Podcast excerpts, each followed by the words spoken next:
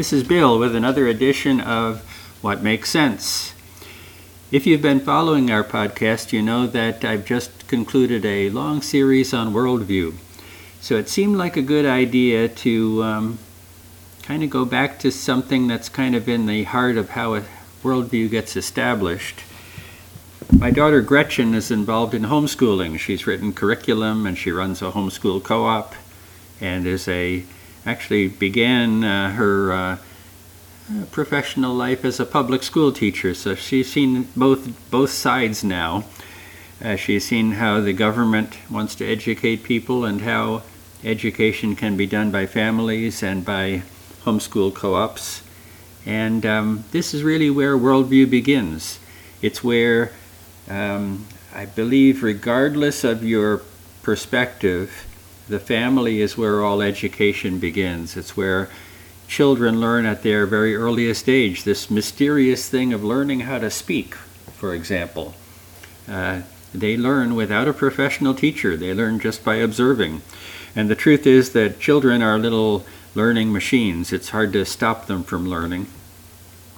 And homeschooling or school or learning at home is the ideal way for that very early impetus to learning to continue into what we consider K through 12 education, which is a relatively modern phenomenon. It isn't something that existed oh much more than 100 years ago.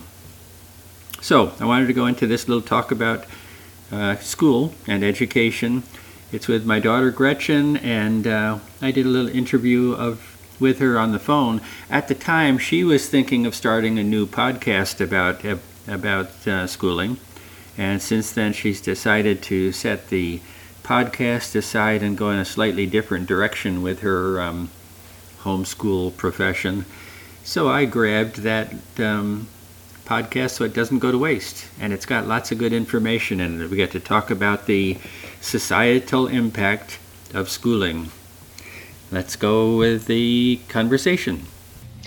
On today's episode of the Relational Homeschool Podcast, we are going to be talking about the public schools and their effect on society and the family unit. And today, your host is Gretchen Peters, and I am going to introduce you to Bill Mundhausen. And he is my dad, and he is also someone who is very into worldview studies. He's written a book on that uh, he leads a radio station, and he's done a lot of other great things. So uh, nice to see you, Bill. yeah, I can't actually see you. It's radio, or it's a oh. podcast, you know. well, should we, I start over then? no, we, we we tried that seeing th- seeing you before on Zoom and those uh, other stuff, and that didn't work out very well. So yeah, that is true. We'll stick with voice. Okay. Okay. So yeah, so we're going to talk a little bit about public schools. Mm-hmm. And it's going to be kind of a hatchet job. Uh, public schools bad, huh? well, what is your view on the public school system? Well, when I was a boy, public schools were okay. Um, I went to a small town public school in Red Hook, New York, and uh, we had a graduating class of around 70 we never heard of anything about the federal government or government grants or anything. Everything was pretty much done right there in our little school. And it was very community oriented and friendly and not very controversial at all. So it used to be great. But I think everything has changed over the decades since then. So, what year did you graduate? I graduated in 1967. Okay. And so then raising your own children, hmm. how did you see that change? You know, early on, we never really thought much about it. Um, as you know, you and Rebecca mm-hmm. went to public school. We were aware, we, we did know that public school was starting to get to be bad. And uh, I think out in California, you went to a charter school for a while, which was one that kind of required parents to be more involved. Yes. Yeah. So we and start. we start. Yeah, we started seeing a change, and but even then, public school was still pretty manageable, even in California. Yeah, I, I mean, I think my my feelings on public school were different. okay. Because even then, so in the uh, late 1980s or, or 1990s, I found school to be so stressful. I felt like the way they did it was just very factory like, very large classrooms, not a lot of personal touch. I, th- um, I think the I feeling know. I think the feeling of a kid in school is you have no control over everything. Mm-hmm. You know, you're being herded from one place to another, and if you want to go to the bathroom, you have to raise your hand and get permission, and you have to hurry up and get back. And it's just uh, very much like a priv- prison kind of a scenario. Like you said, a factory. Yes, it, it, didn't feel very much like it was geared towards the individual and bringing them up to have skills in their specific things. It just felt very factory like. Mm-hmm. Yeah, I get that. So, so I already was uh, seeing a problem for myself eh, as a child because I also had a lot of stress and anxiety. I was very much performance based and cared what my teachers thought and what my schoolmates thought, but it just stressed me out. Mm-hmm. And so I saw it from that part of thinking this is not healthy. It was always that way in terms of kids being in school and not, not having any control over things and being kind of shepherded around and made to do stuff. So that was always true. What, what really changed in America, I remember I had a social studies teacher. His name was Jack Campisi. And he was a very smart guy. And he said, you know, that was in the middle of the Cold War with the Soviet Union. And he said the difference between American schools is we give you the skills so you can learn on your own, so that you can be a lifelong learner. We, we let you know how, to, how reading and writing and arithmetic works, and then you can go out and figure things out on your own. In the Soviet Union, in the communist system, they tell you what to think. You're not allowed to know mm-hmm. certain things. And that has become true in America since the Soviet Union collapsed America's socialists and communists and progressives have infiltrated this, the school systems and they realize they can change the future if they change the minds of all the kids that go to school. Wow. So they very much regiment what you are allowed to know. You don't get to learn about the Bible, you don't get to learn about creation, you don't get to learn a lot of things because the school doesn't allow you to.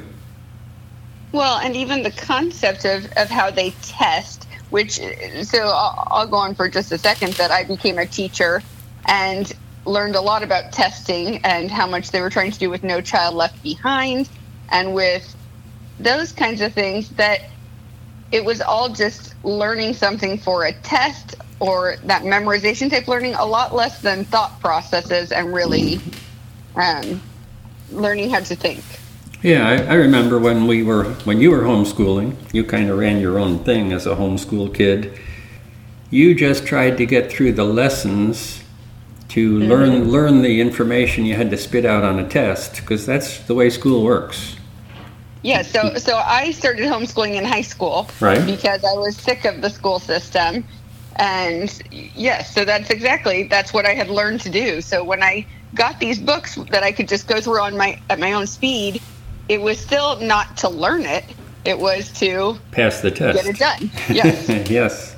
I get it. I understand completely.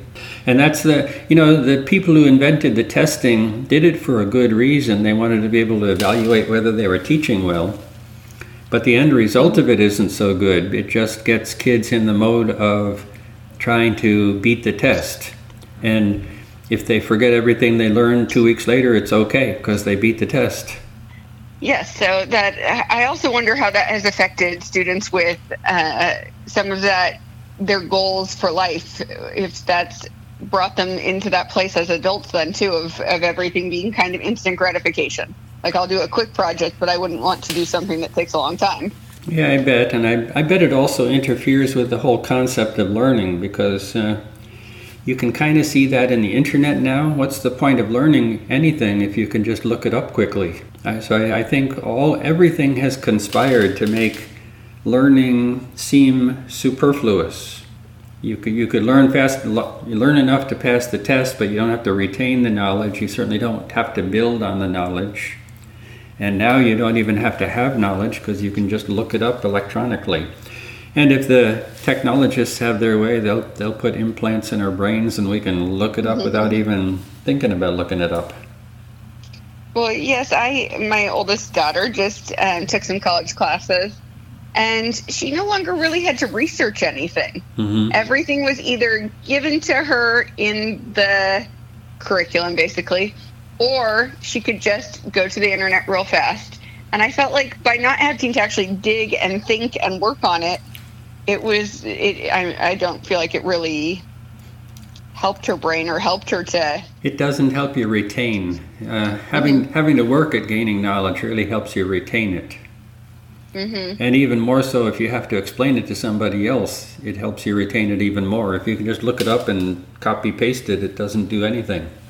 Yes, and, and I think our public schools are continuing b- to be more and more based on test taking. Also, I think a lot of this now being in front of tablets, so they're losing more and more of the.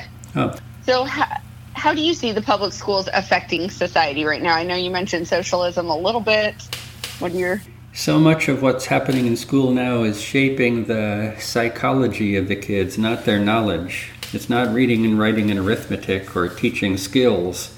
They're trying to convince people, well, you know, you can see it in the whole gender thing, where they're trying to get kids to question what gender they are and use the appropriate pronouns and all kinds of social engineering things that have nothing to do with a good education, but have a lot to do with a thorough indoctrination.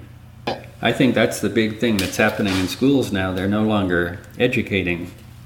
One, I think that started, I, I don't know, 20, 20, well, probably longer, 30 years ago, with like some of the sex ed stuff getting into schools in the first place. Because Mhm. before that line, it really was that you went to school for this knowledge of reading, writing, math. And then all of a sudden it was like, well, we're starting to take over parental stuff. The parents aren't going to handle all of this, so the school needs to. There's kind of like good indoctrination and bad indoctrination. It used to be that schools had a certain obligation to teach you to love your country. There was a lot of patriotism in schools, and it was a healthy patriotism because it made people want their country to be better. And now the schools are teaching that America is basically racist and evil, and I think kids or young people probably look for ways for it to be racist and evil instead of looking for ways to make society better.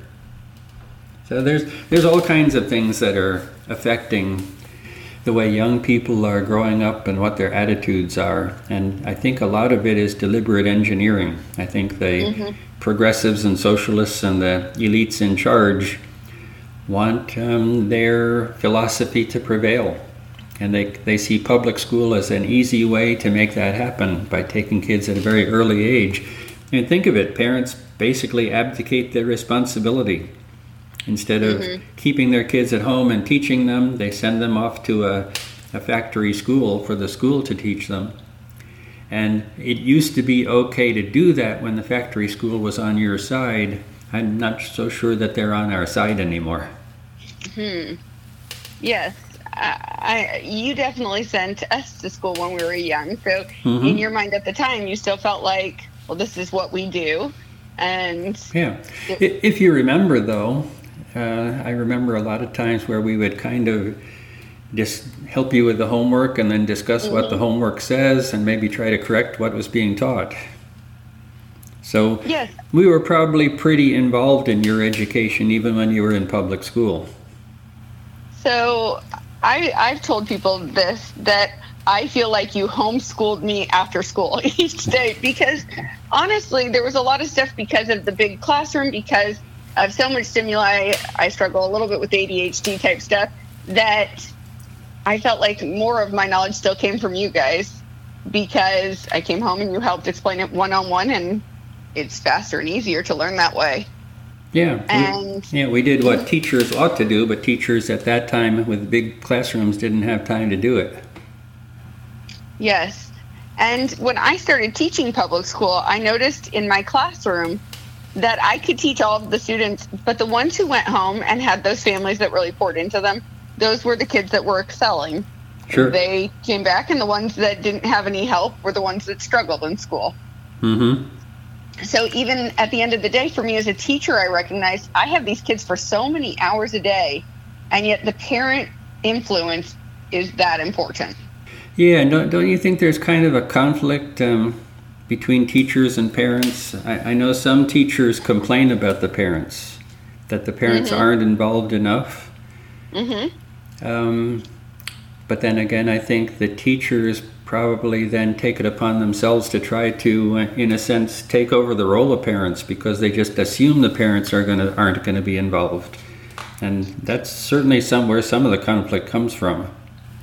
I think there's an uh, because the classroom is a mixed grouping of students where you have some students with parents involved and some with parents that are not involved. I think you lean towards having to try to make it even for the ones that don't have the parents helping. Uh-huh. So you kind of start tending towards that. Well, I'm just going to assume that I'm not going to get messages back from all the parents, or I'm going to assume that. And so I think that a lot of the times the teachers do kind of feel that way. I do think they try, or at least a good percentage, I hope, do, because of parent teacher conferences and some of that stuff. But I definitely do think you're right that there is some kind of a divide there between the because in some ways the teacher probably assumes, well, I have them this many hours of the day. I should be the lead focus here, mm-hmm. you know. Yeah. But it has unintended con- unintended consequences because the really excelling kids probably feel bored because the teacher mm-hmm. by necessity has to aim at the lower half you probably actually bring down the kids who could do even more because you're never really challenging them. I, have definitely seen it both ways. I've definitely seen that. Mm-hmm. And then I've also seen the other ones that are bored too because if, if they're not into learning, then they're kind of just sitting there wasting time.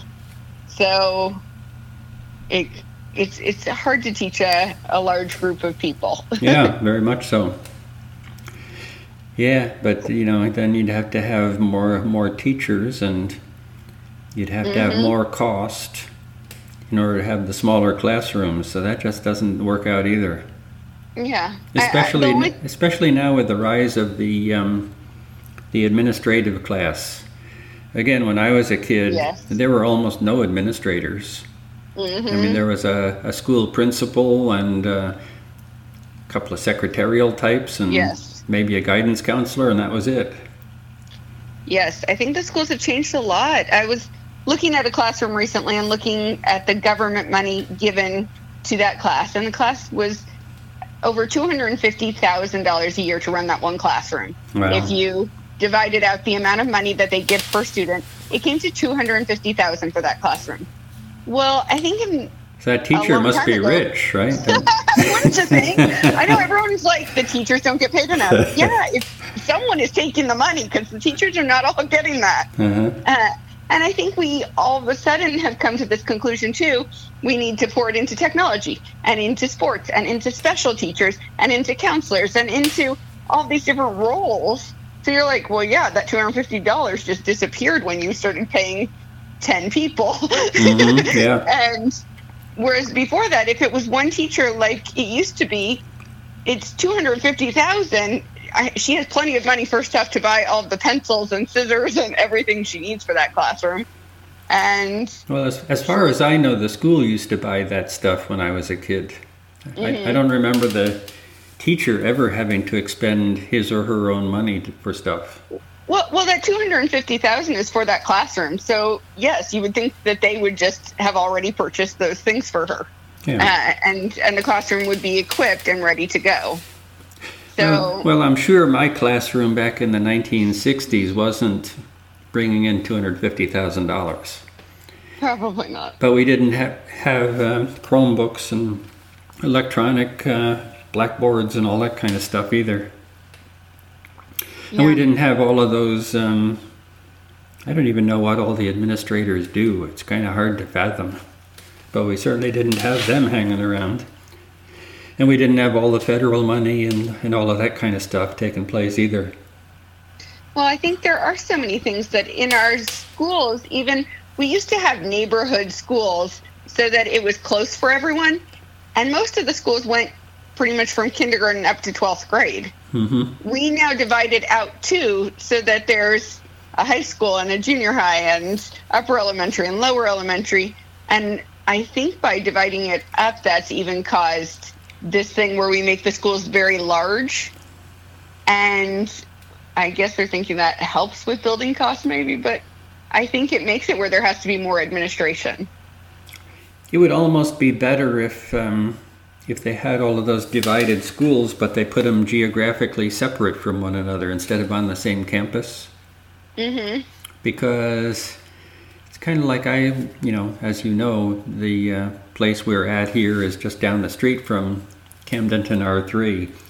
And when school lets out, it just jams up the whole highway. It's right on the edge of town, and there's only one way in and out.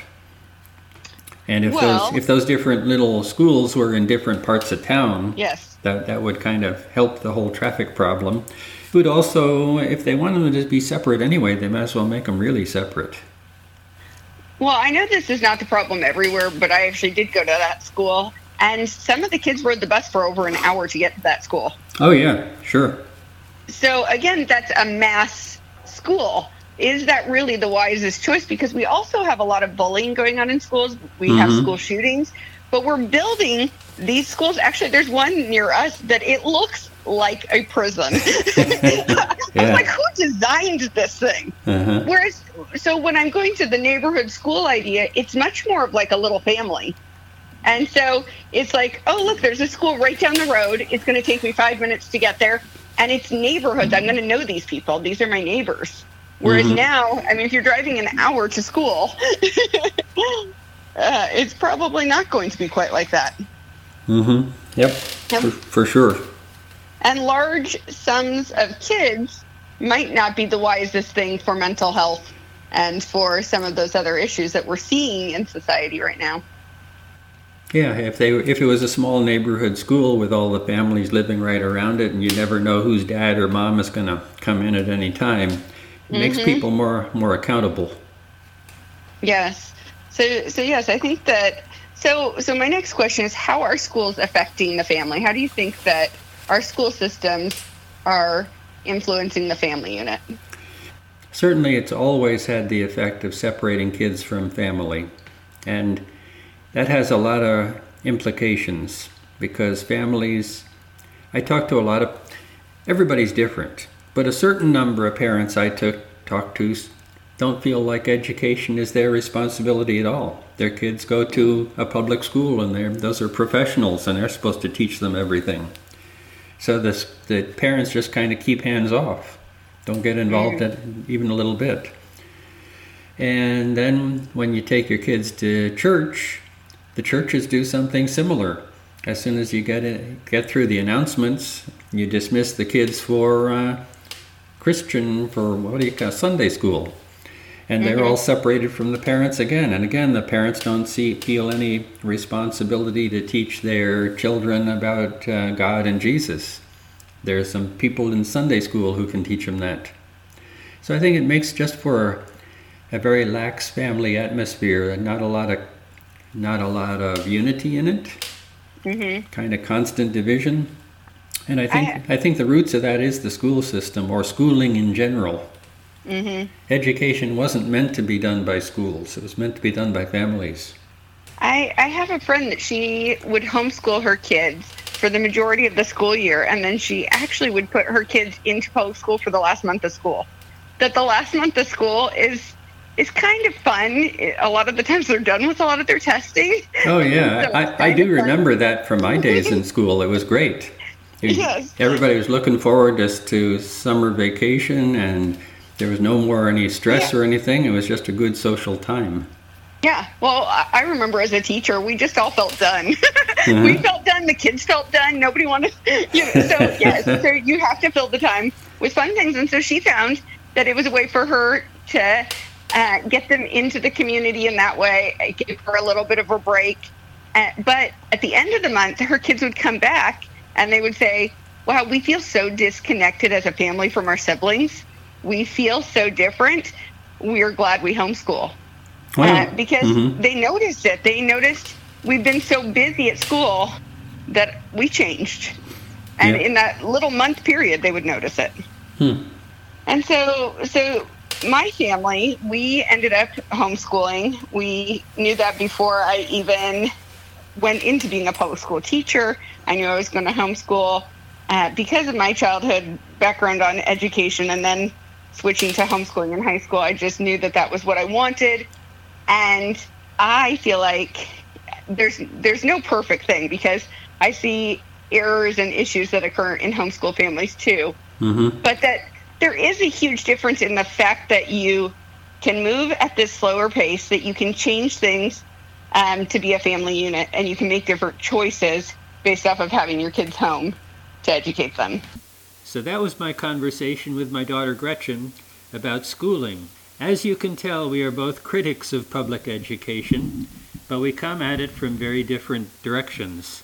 I look at public school philosophically because I took to heart what my public school social studies teacher told me decades ago. Communists tell their students what to think. American schools convey knowledge to prepare citizens to think independently. What I have seen in recent years is a change in public education to emulate the communist model, especially in the social sciences. Students are encouraged to accept sexual mores, historical interpretations, and religious perspectives that are different from their parents. Teachers are encouraged by radicalized university professors to use education to advance students beyond what they consider the narrow minded worldview of the older generation. Progressives advance their particular view of progress, and that is the modern public school. Gretchen's problem with the school was more personal. She felt stress from schooling's manipulative practices. I often like the regimentation of schools to a prison environment. Kids are shipped in by bus and herded between classes all day with little time to themselves. It's a system of rules and tests and schedules that some kids just don't handle well. It's really just a more personal and emotional way of looking at the manipulative methods of schooling. You may be thinking, school wasn't that bad. And you're right. Most children assimilate by instinctively cooperating with the system. They learn to give the teacher the answer he or she wants, even if it conflicts with what they are taught at home. They unknowingly adopt the socio political ideals of the school culture, and some even roll their eyes at their parents' old fashioned ideas. Spending more time at school than with their own family, it's not surprising that the school has a powerful parenting influence on kids, but the student doesn't feel the hurt. It's the parents who see the adverse influences as their children gradually drift away from family values. American public schools have an intrinsic vulnerability to the indoctrination mentality caused by their connection with a government system that is designed to eliminate bias. Officials in government do not want to favor any one religion, so they opt for secularism. What they fail to realize is that even secularism has religious aspects. If you teach that the universe came about by natural processes, you are implicitly teaching that the universe was not created by God. There is no neutral position regarding religion. But I don't want to leave this episode as merely a statement of public school problems. You want solutions, and there are several. If you are a Christian, Jewish, or Muslim, or just concerned about public school indoctrination, remove your children from the public school system. Support a form of school choice that diverts public funds back to families so they can send their children to the school of their choice outside of government control. Support candidates for school board who run on a platform of reform to return more control to parents instead of the administrators. Young people must infiltrate the system by becoming teachers, administrators, curriculum writers, and university professors while also maintaining their faith in God. It will be difficult because leaders in the education field are predominantly secular humanists who will resist godly ideas and influences. It took decades to instill the current bias in our schools. So don't let discouragement stop you. Thanks for joining us today. Until next time, go out and do good.